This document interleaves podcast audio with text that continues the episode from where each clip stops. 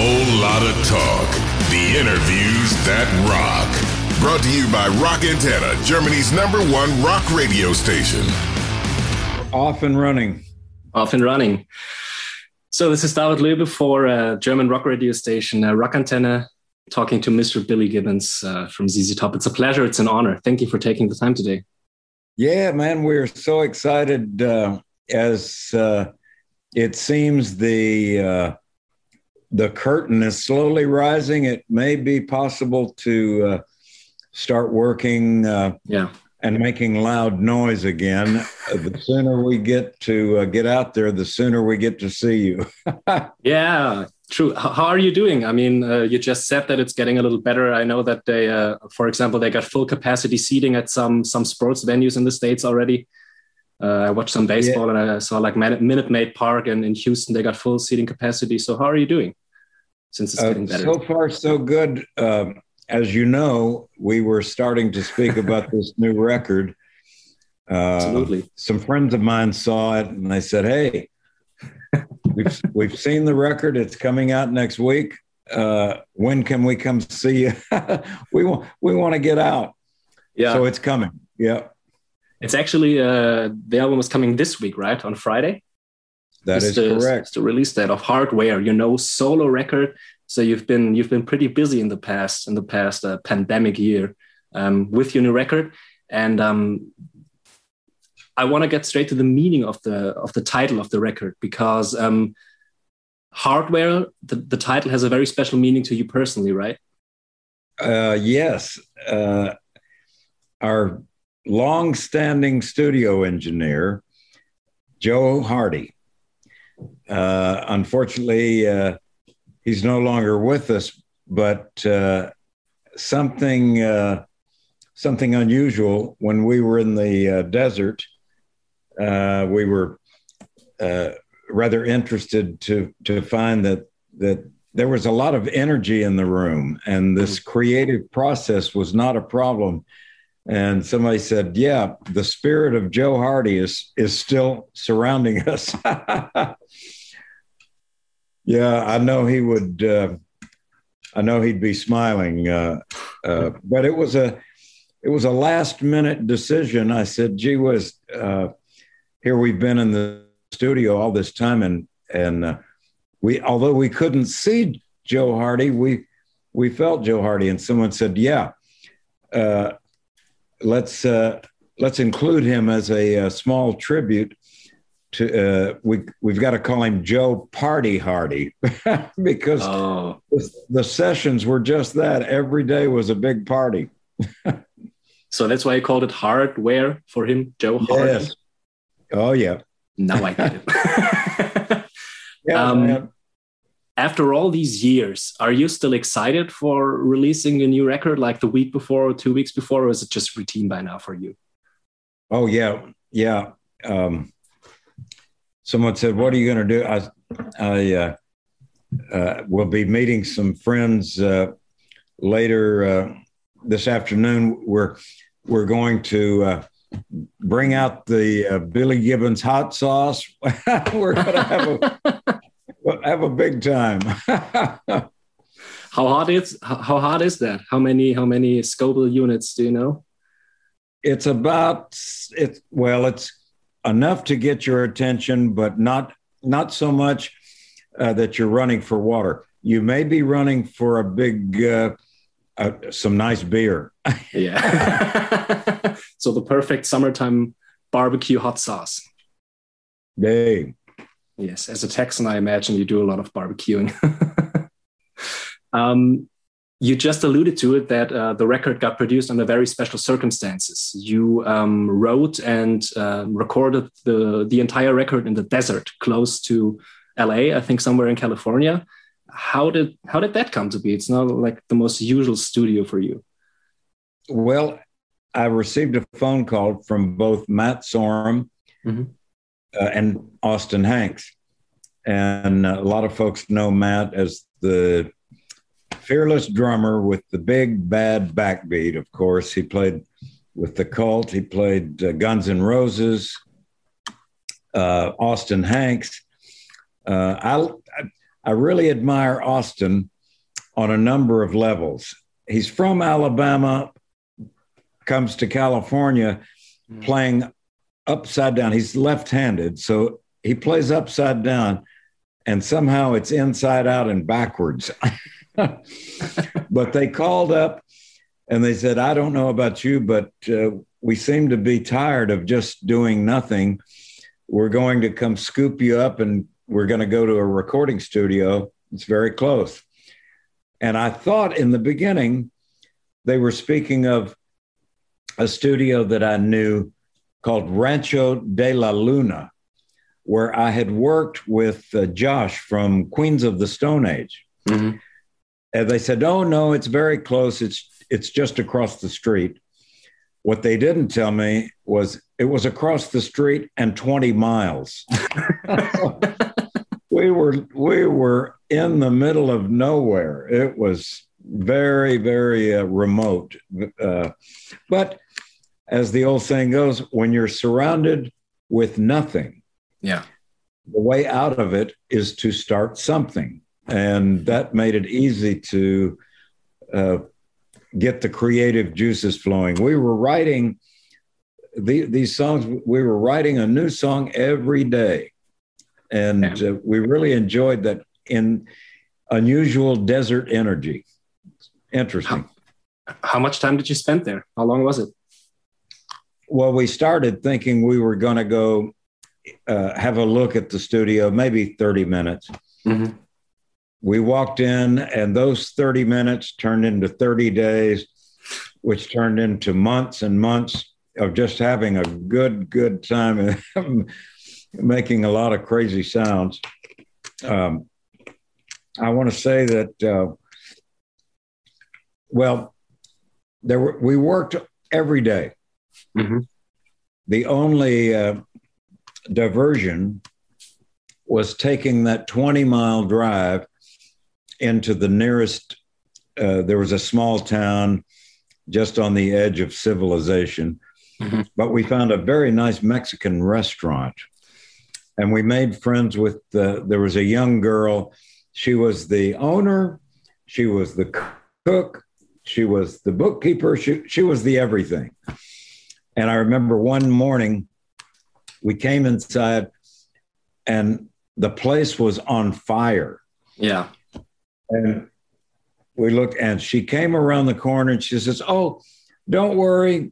I'm not burning your breakfast. I'll have this put out in a moment, which fortunately she did. But uh, not only did we get good Mexican food, we got a, we got a nice song title uh, called "She's on Fire." oh, so that's oh, I see, I see. So you you just yeah. took all the inspiration around you and just put it on the record. Oh yeah, I see, I yep. see. And uh, did you stay? Like, were there accommodations in the studio for you to stay, or where did you stay if you were in the desert for months? Yeah, um, a, a, very accommodating setup. Um, the studio is rather small, mm-hmm. but it it can accommodate uh, eight or 10 people. There's uh, small cabins on the property that are connected to the studio, mm-hmm. which made it very convenient. We really didn't have to go too far, except in addition to the Mexican restaurant, we discovered a nice cantina just just around the corner. In fact, you can uh, you can actually see it. It's called, it was, uh, it's been there for quite some time. It's called Pappy and Harriet's Palace. Yeah. And uh, we were there one morning and uh, we saw they had a stage where, where the performers are uh, working. We were able to pick up uh, two guitars and drums, and uh, we, we have a nice video that uh, is accompanying uh, this single, My Lucky Card. Mm-hmm. And that video clip was actually made uh, at Pappy and Harriet's, which is very close to the studio. So we had it all. and you you seem to uh, it seems like you really enjoyed the time with uh, with Matt and Hank, right? Oh yeah. Uh, we were talking. Uh, you know, this desert is a mysterious place. You can read about the desert. You can see photographs. Uh, but when you're there, there's some kind of uh, unexplainable energy. Uh, we took advantage of it, and uh, we found that it was uh, quite supportive to getting the artistic juices flowing. So that that made it that made it uh, well worthwhile. There was nothing else. it was just just three guys in uh, this very interesting spot. Yep. So I guess it's fair to say that if the pandemic hadn't hit, this album wouldn't have been made, correct? Because you would have been on the road with ZZ Top. I think so. Yeah. In fact, someone said, "Well, we know you were working with Matt and Austin. Mm-hmm. Uh, what did Frank and Dusty say?" And I said, "Well, I have ZZ Top here, uh, Billy F. Gibbons, and the BFGs here. A nice balance." Uh, both Dusty and Frank were saying, "Oh, you have a new solo project? Yeah, stay there, stay there." and I said, "I said, oh, I'm working, and what are you doing?" but we did, we did manage to send them uh, as as we were writing some songs. I sent some back to Texas, and I think the best news for me, I have the luxury of leaving one studio and I'm going right into the next one. So I get to continue playing. yes, uh, I, I, think that's what we all like to hear from you: more music, more music.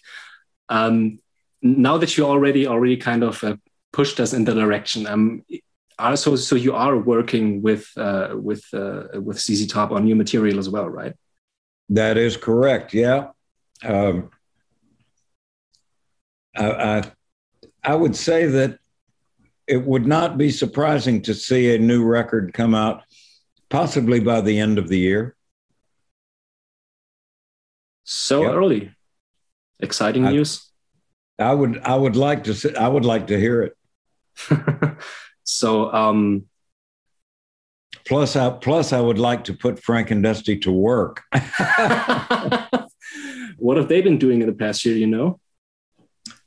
Oh gosh, I think that uh, like most everybody, uh, they have been waiting and waiting on the sidelines, yeah, uh, waiting for the curtain to rise. I know that they want to uh, kick up their heels and and uh, get back to doing what we love getting to do, and that's making music.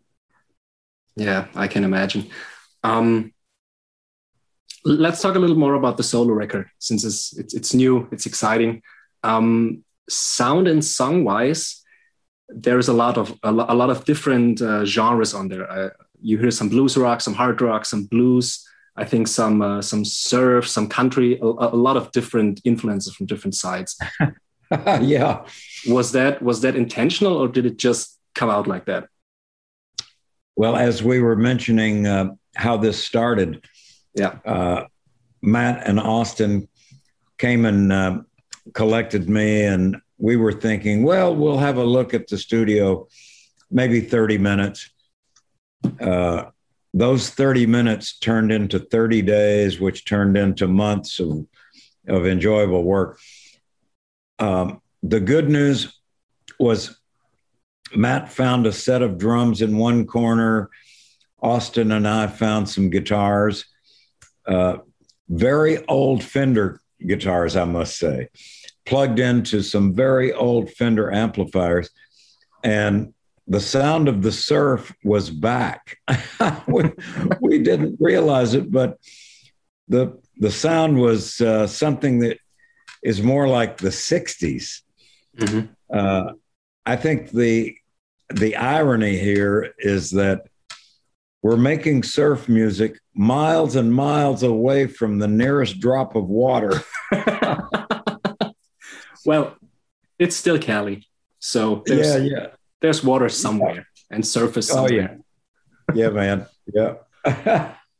um, so I just right now got the picture in my head of you three entering the studio, plugging the stuff in, and jamming the instrumental to Desert Highway. I don't know why, but talking about surf and the sound about surf, I feel like Desert Highway really. I don't know. I, that that song just popped in my head straight away, or more like it, it's not really a traditional song. It's more spoken word and instrumental. How did that song, that decision come to be to, to, to do it like that? Yeah, uh, the last the last thing we did, we were we were thinking, well, the the record we we've uh, wrapped up the project, and at the same time, uh, we decided to put our ideas on paper mm-hmm. of what the desert had come to mean for us during this nice long stay, and uh, we had one track of music. The sound was more like something of a maybe an old cowboy movie. but I said, okay, uh, let me take these lines. Uh, let me see if uh, they fit. But I was uh, I was not singing. I was just uh, reading, mm-hmm. and the engineers came in and they said, "Hey, you did it." And I said, but, "But I was just reading the lines," and they said, "No, it's perfect." Uh, I guess one could imagine uh, Tom Waits stepping out from the shadows saying, Yep, you got you're getting close. You're getting close.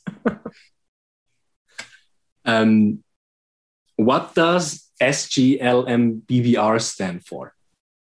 Ah, that's an acronym that uh, was inspired by an early record uh, by Cream when Eric Clapton got together with Jack Bruce and Ginger Baker.